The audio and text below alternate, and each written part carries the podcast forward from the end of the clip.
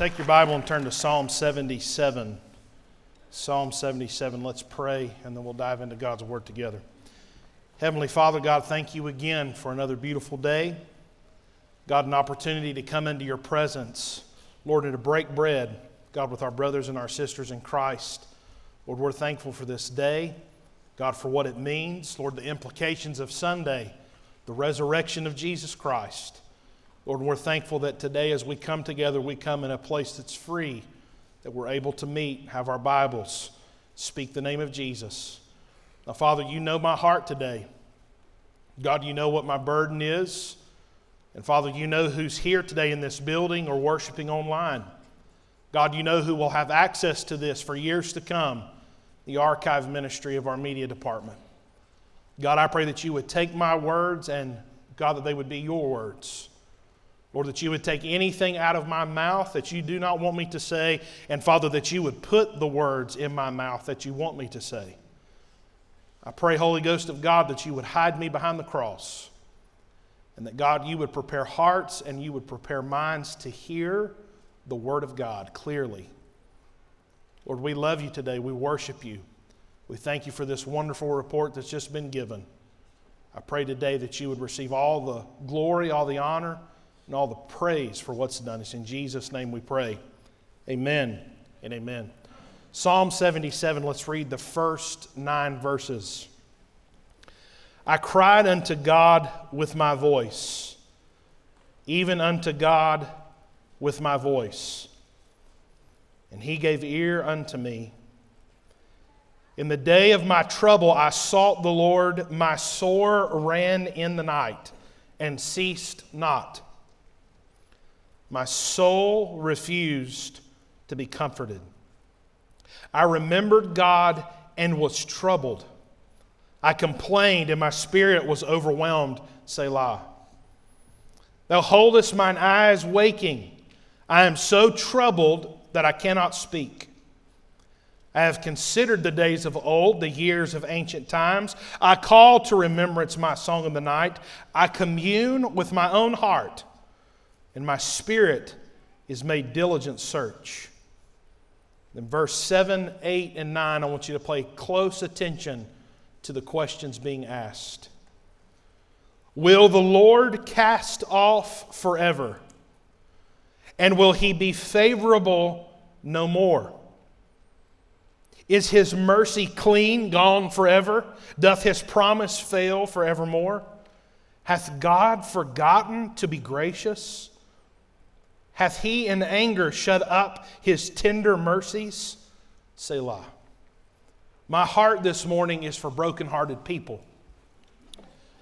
My heart this morning is for people who have been in a difficult place or who are in this very moment in a difficult place.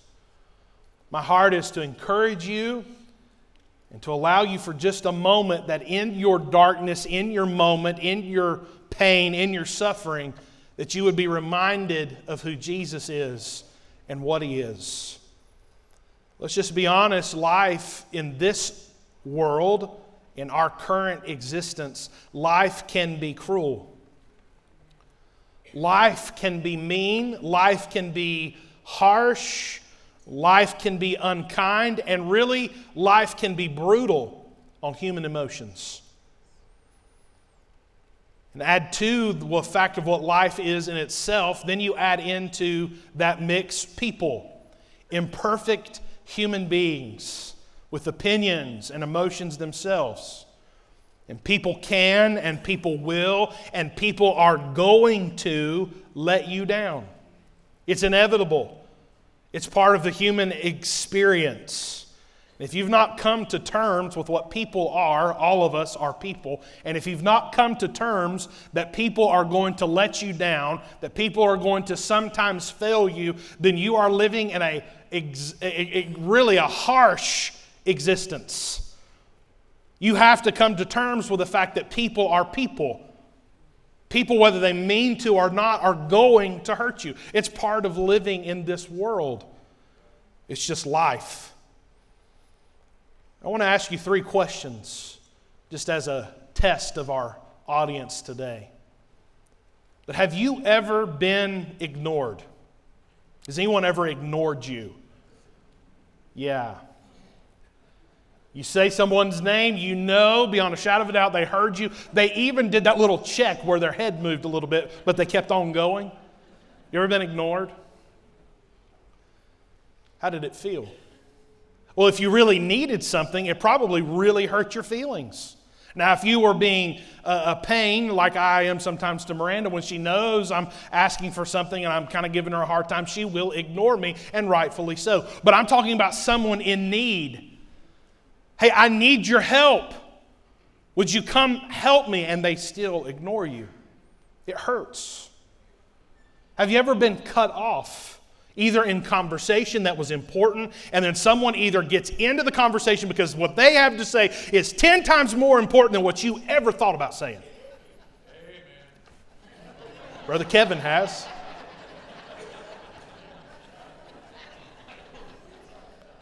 Have you ever stood in line in the European Union, specifically in Germany, to get into customs and you've been waiting now for 48 minutes? For this one person to process a thousand people. And this gentleman cuts in front of you. And as you see your hands reaching to remove him from the line, you realize that you're about to be put on the no fly list. Have you ever been cut off? Even maybe in traffic. I think we've all been there. It's part of the human experience and it's experience with people who are imperfect themselves, just like you are. We all have sinned and fall short of the glory of God, and we all have our quirks and we all have our personality. And living in that bubble, living in that reality, I may submit to you humbly and kindly, you're going to have to get some tough skin to live in this life. Your toes are going to have to be able to take a little bit of stepping on to live in this world if you want to have any friends or come to church. If you want to be hurt, if you want your toes to be sore on Monday morning, come to church on Sunday. There are people here. We're all sinners saved by grace. And the truth is, I have even forgotten this week to call people back or to do something that I was supposed to do. I don't know yet what I forgot to do. I forgot it. but we're all just people. But today I want us to dig a little bit deeper than the surface of even human relationship. I want us to go below the surface of human relationship and human interaction, and instead, we're going to have to go into a season for about 40 minutes of real personal honesty inward. We're going to have to open up our hearts and our minds to allow God to speak to us because what we are about to experience through this psalm is brutal honesty. There is no facade from this point forward. This is real, it's raw, and it's the antithesis of human emotion that's set ablaze with problems and issues. It's one thing to experience these emotions, to be ignored, to be cut off, to be forgotten by someone. But listen to me. Have you ever felt or experienced those emotions in your relationship with God? That's a completely different thing. Have you ever had a place and a time, or are you currently living in a season of life where you feel like things with God has changed?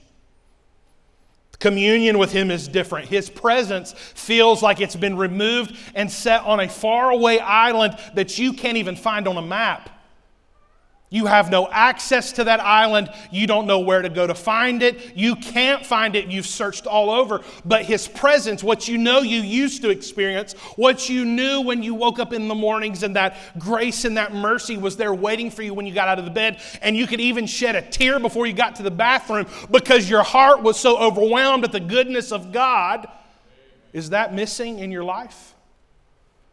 Does prayer feel like a repetitive motion that makes noise, that makes sound, but gets you nowhere? Have you ever been there? Is the fire and the burning passion of your relationship with God barely smoldering? Or do you look down in the fire and there's not even an ember? Is it gray ash? If you've ever been there, if you've ever experienced that before, then what you're about to see in this psalm is someone who experienced just that. Go back to these verses. I cried unto the Lord, unto God with my voice, even unto God with my voice. He repeats himself. He's crying. He's showing you the posture and the tone of his voice. He's literally crying aloud and repeats himself. With my voice I cried unto God, even unto God with my voice. And here's the key and he gave ear to me. It's one thing to be completely ignored, it's another to know that God has heard you, but nothing is happening. The psalmist here is Asaph, and that's exactly what he's saying. Asaph is in Psalm 77 in one of the deepest, darkest holes of human existence that you will find in Scripture. This is one of the most raw emotional points in all of canonized holy text. This psalm is someone here today. Someone here today or worshiping online, this may be actually what you are experiencing. That you're crying out to God, you believe that God can hear your prayer, you know that God is listening to you, but nothing is happening. That's what Asaph is talking about. Verses 7 through 9, really, it kind of all comes to a head there. It all comes out. His tone from crying becomes almost sort of an accusation against God. Anger and frustration come boiling out of his heart. This is who he is, and this is where he is. And he's having a very, very serious ordeal.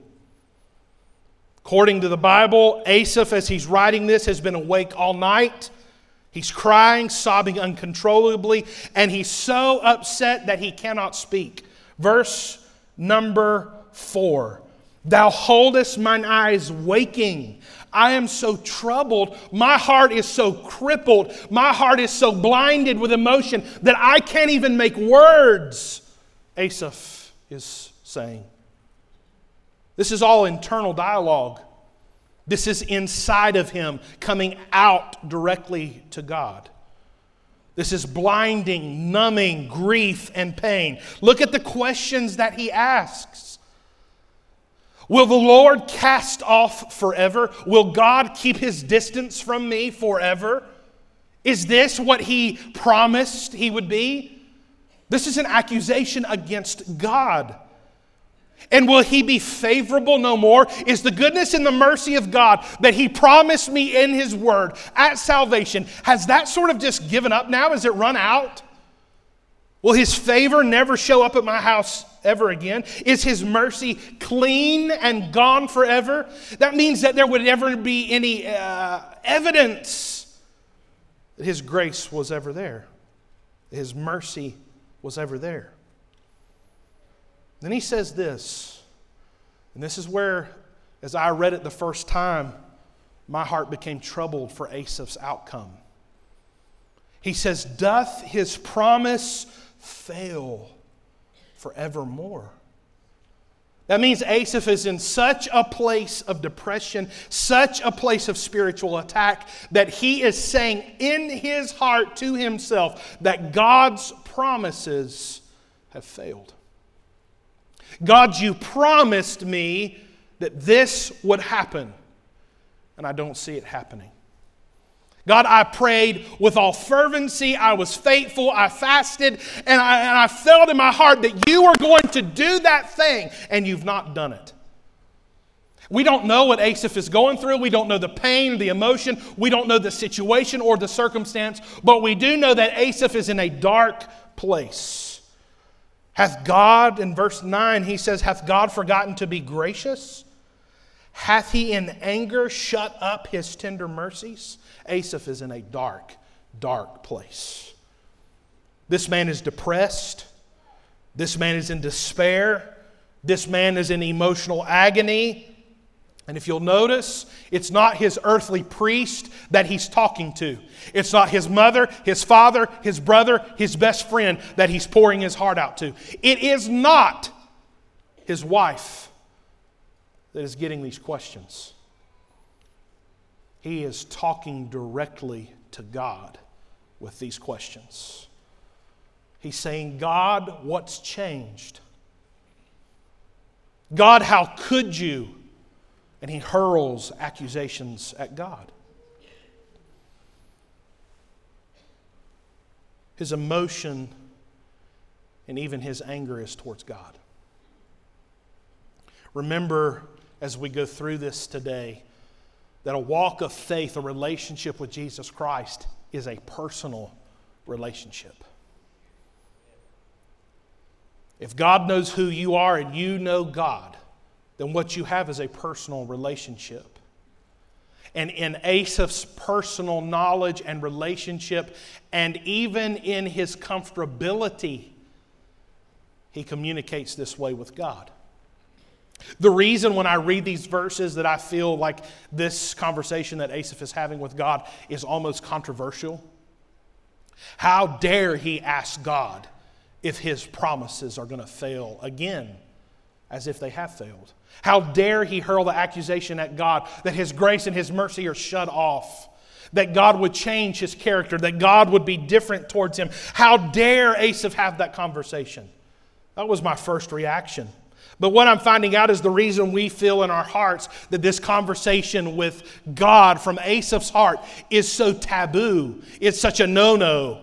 It's because we box God into some sort of unrealistic reality where these conversations do not happen. Asaph spoke things that Christians rarely feel safe to speak about. Many believers would never risk admitting out loud that, God, I'm questioning what you're doing. And whether from a place of reverence and respect, what it does is it disrespects the relationship. God already knows your heart. God already knows your thoughts. God already knows how you feel. He's waiting for you to have a dialogue with Him, just as Asaph did. And maybe at the end of the day, your problem is not with your husband. Maybe the anger and the frustration you feel is not towards your wife or your new boss who's changing everything at work or the situation at your school or your college. Maybe at the end of the day, your problem and your gripe and your grief and your complaint is with God. Maybe He's the one that needs to receive the conversation. Maybe your real issue is that you feel ignored you feel cut off, and you feel forgotten by God. Look at verse number three when he thinks about God. Because my first thought is, Asaph, how can you even be a Christian, a safe person? How can you even claim God? How dare you go down this road? Because this is life as a human being in the emotion and the reality of life on earth. In verse number three, look what it says I remembered God and was troubled. He's saying, I'm remembering all that God did. I'm thinking about God and His power and all the things that He's done. And, and instead of it being a, a good thing to refresh me and to give me hope and to lighten the load, when I remember God, Asaph is saying, it makes me worse. It puts me in a deeper hole when I see somebody else worshiping and somebody else getting victory. Instead of me being able to worship and thank God with them and say, God, thank you for moving in their life, it just puts me in a deeper, darker hole. Asaph is in trouble. When you get to a place where you can't look back and say, God, thank you for what you did in my life, and it bring to your heart a sense of peace and relief and comfort and something for you to cling to, then something is terribly wrong. It only caused him to complain bitterly, the Bible says. And Asaph, this man, you must understand, this is a man with a song. This is a man with a heart for worship. The Old Testament tells us that he is one of the most compelling, powerful musicians of his time. He was a singer that was known by the entire nation in David and Solomon's era. Asaph knew what it was to praise God. Yet, this man who is one of the most talented musicians, one of the greatest prolific worshipers, he is in a place where he is asking God these questions. Verse number six, he talks about his song. He says, I call to remembrance my song in the night. I commune with my own heart, and my spirit made diligent search. Just to think on, just to remember happier times makes it worse. And then my spirit is searching. He's looking for something. And what his problem is, is Asaph is in a dead panic. Asaph is in a place where he's looking for a solution to his problem. For his soul to search diligently, for his spirit to look diligently for something. If he thinks about God and it troubles him, then what is he going to do? He's going to turn to something. That is someone that is in a spiritual panic. And these behaviors, what he's doing, this cut off, ignored, forgotten feeling, these are the patterns that begin to form in people's lives when they get too low and they get too dark and they get too depressed. And instead of running to God and His Word and prayer, they go to God and His Word and prayer and they sense nothing. They feel nothing. So they turn to things that are in the end harmful to themselves. It's a revolving door of pain. It's a pattern of destruction. And this is where you see people in five or 10 years who repeat this process. And then we have an early funeral. This is a serious place that Asaph is in. Asaph feels ignored, cut off, and forgotten by God. Let me help you with something. If you feel this way, or if you have ever felt this way, you are not the only one. Part of the devil's favorite tool, part of his game, part of his evil is to bring you to a place where you are so low that you can't see the other people that are there with you. He isolates you and cuts you off from anything you're familiar with. That's part of his plan. The Apostle Paul said that Satan is constantly, continually working to get an advantage on believers, to pit them either against each other or against God Himself. It is part of his wicked plan to destroy your life, rob you of joy, rob you of peace, and destroy your family. It's his plan.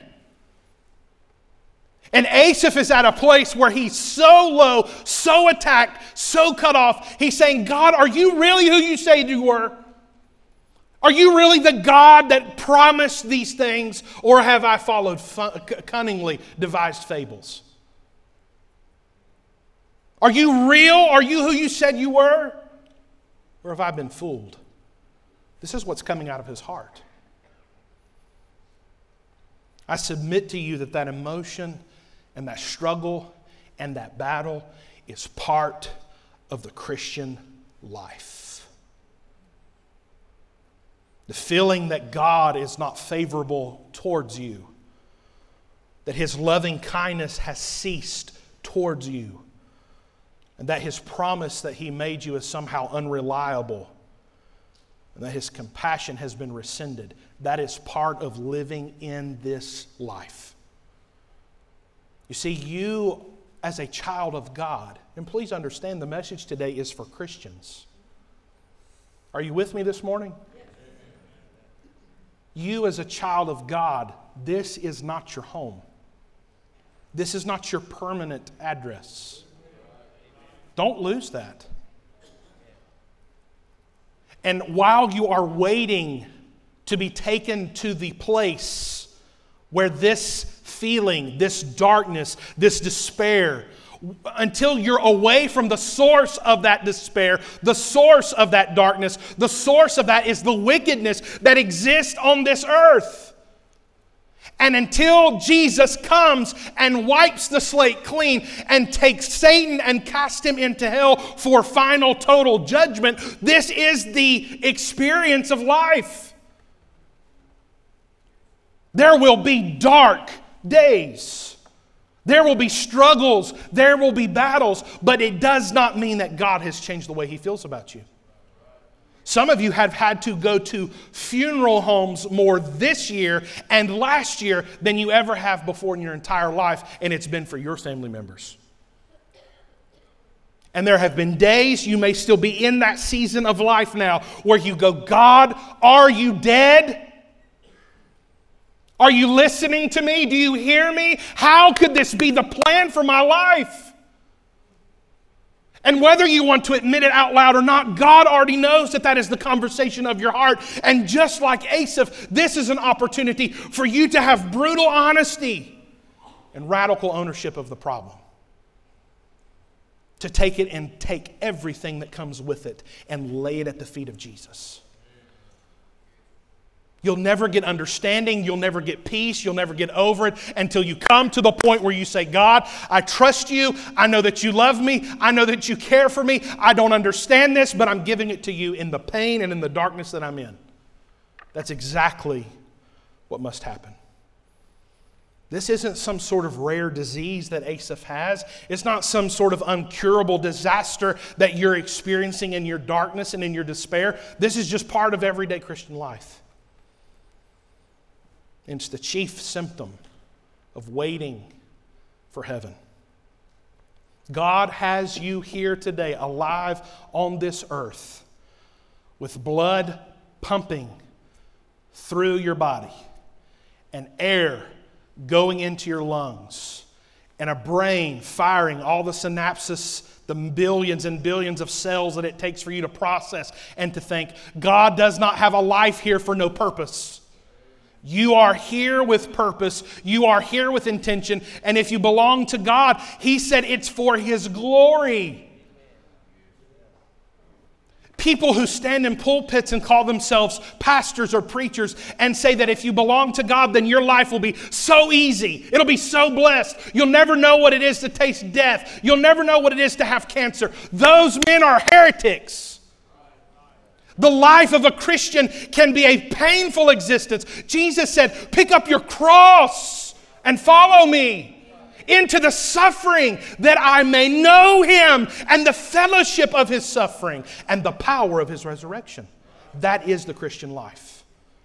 And if Satan can make you feel diminished, and if he can make you feel as a lesser Christian or a lesser child of God or a lesser member of this church because you're in a struggle and you're in a battle, there is another attack.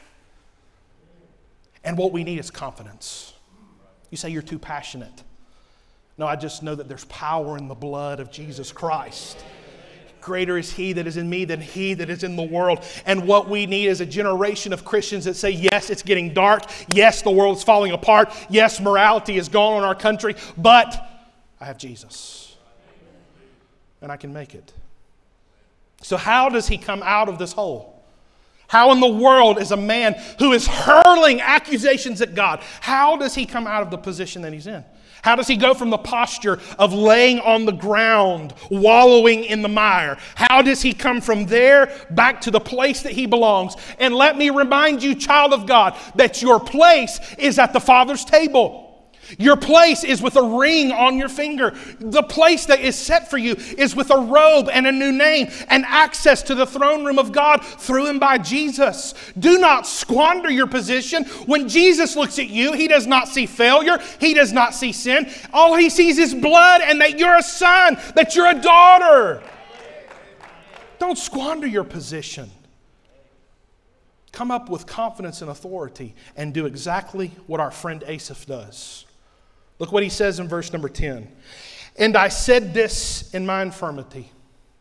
So he's in it. Pay attention to that.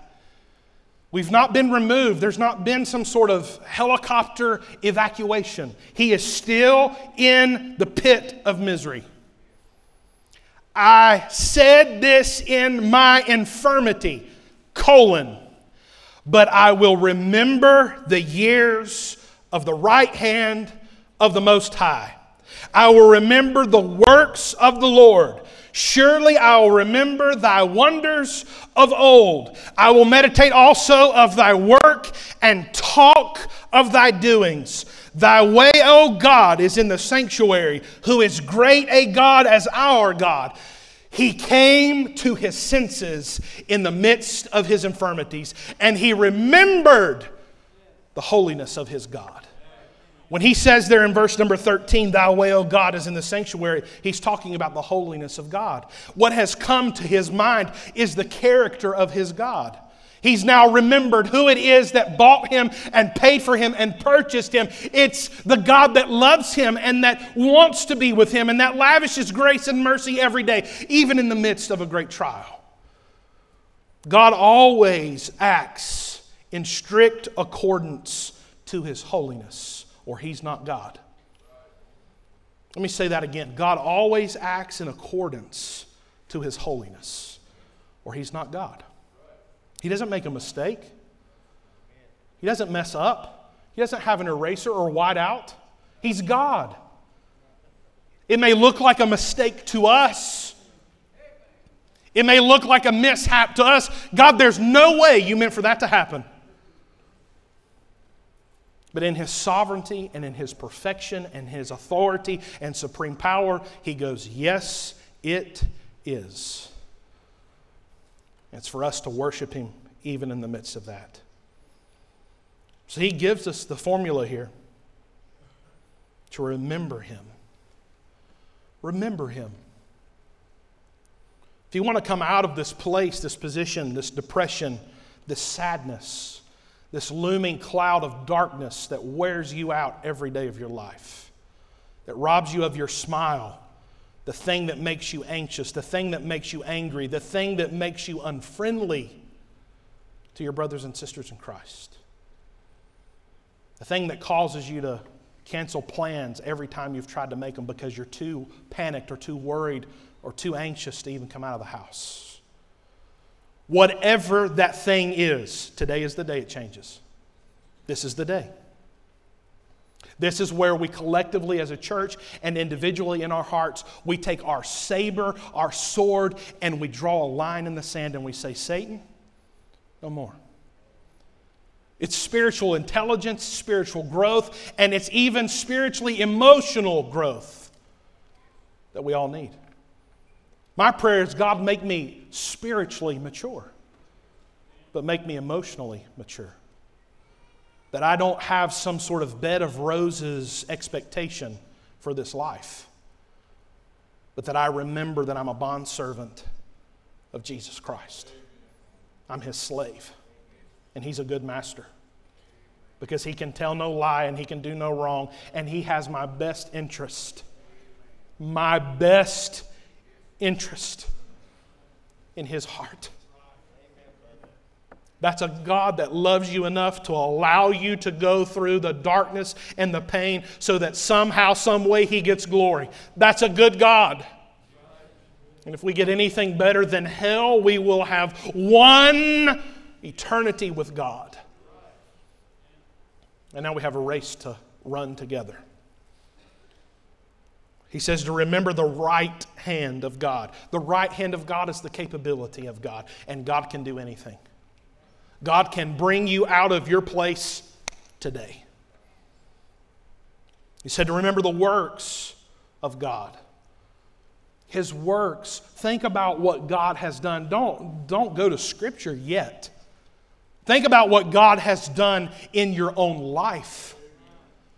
Some of you were saved later in life, and you remember what it is to wake up in the morning and not be saved. You remember the absence of the Holy Ghost.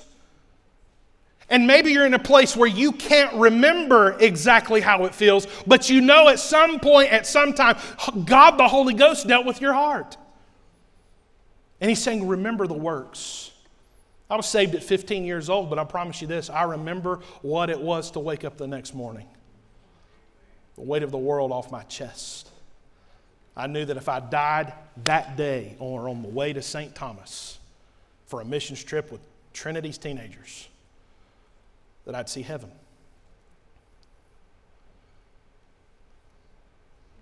There's something about this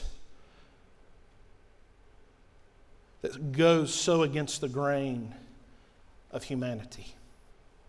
No one wants to have this conversation. No one wants to admit that they're struggling that much. But your pride can do a couple of things. Number one, it can keep you from heaven if you'll allow it. If God the Holy Ghost is dealing with your heart, you know you need to be saved. and your pride comes up and you stay away and you push him away and you reject him,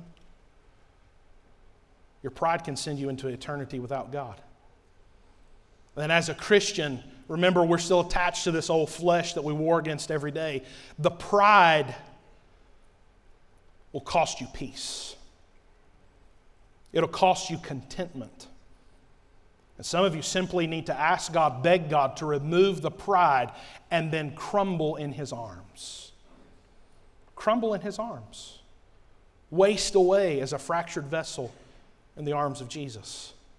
And let Him pick up the broken pieces and rearrange what He wants for your life. I've never been in a place like Asaph has been.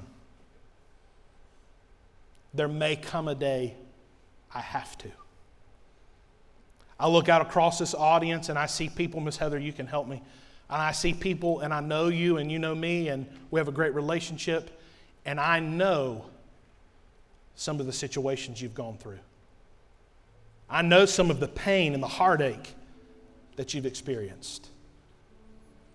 And it's the grace and it's the mercy of God that you're able to be here in the building this morning with a hand held high, a tear rolling down your cheek.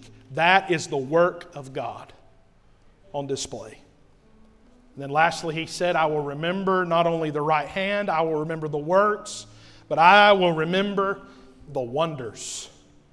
I'll meditate upon them, the wonders of God, the glory of God that I cannot comprehend, the majesty and the power of God that I can't fully see. I'll remember them in my infirmity. And then the greatest thing you can do is you remember not only to look back on the works that God has done in your own life, but then you can go to Holy Scripture and see the character of God, the nature of God, the pattern that God executes his ways in. And you'll see a God who intervenes. You'll see a God who takes broken things and does incredible things. That is the nature and the character of our God. He so comes to his senses. I believe in my heart at some point he gets his words back. And Asaph starts preaching a little bit. Look at verse number 16. He says, The waters saw thee, O God. What waters? The Red Sea. He's thinking back to the wonders of God when he got them out of bondage in Egypt. He said, The waters saw thee, O God, the waters saw thee. He repeats himself. He's got to be a Baptist preacher. He says, They were afraid. He said, You're so holy, you're so mighty, you're so righteous, you're so majestic with power that when the water saw you, it got scared. It trembled at your presence. That's confidence. That's authority. And that's exactly what you need to come up out of the pit and live in the freedom and the liberty and the joy of this life with Jesus. Charles Spurgeon read this psalm. Listen to what he said. He said, If you are a child of God, yet have never had to ask these questions, that Asaph asked, you ought to be very grateful. And today I can say with full confidence that I've never been in a place like this. And I thank God for that. But if you have to ask these questions, or if you are now currently asking these questions, be very thankful that Asaph asked them before you and believe that as he had a comfortable answer to the questions, so shall you. It is always a comfort when you can see the footprints of another man in the mire. For if that man passed through unharmed, so may you pass through unharmed. For his God shall also be your helper. The same God that Asaph saw in the darkness of Psalm 77 is the same God that'll bring you out of whatever you're in in 2022. It's the same God with the same capability, the same love, the same reach, and He will change your life today because that's just who He is. And if you're in a hole, if you're questioning God, if you're doubting God, then get to these altars and tell Him. He already knows. And lay the burden down and take your rest. And sleep tonight like you haven't slept in years, knowing that God loves you. Oh, He loves you. My God, He loves you. He loved you enough to send His Son to die on your cross. Glory to God for the love of God that He would send His only Son to die in your place. Don't tell me God doesn't love you. Don't tell me that God has forgotten you. He knows right where you are, and He's here today. And He'll change your life. That is the God we serve. Every head bowed, every eye closed. Oh, He loves you. Brother Doug, I think it would be fitting in the invitation that we prepare to sing, Oh, how He loves you and me. It's very simple. The altars are already open. If you've been coming to church here for any time, you know what to do. If you need prayer help, you come. These altars are available. I want my deacons, my Sunday school teachers, I want you to meet me in the altar. It's a difficult message that's been preached this morning. There's a lot of people. They're so gripped by depression, anxiety, and pain, they can't even breathe an utterance to God. They can't move. And so, what we're going to ask God to do today is to help some people who are in a place, who are in a battle. No one's looking around, no one's moving or getting up unless they just have to.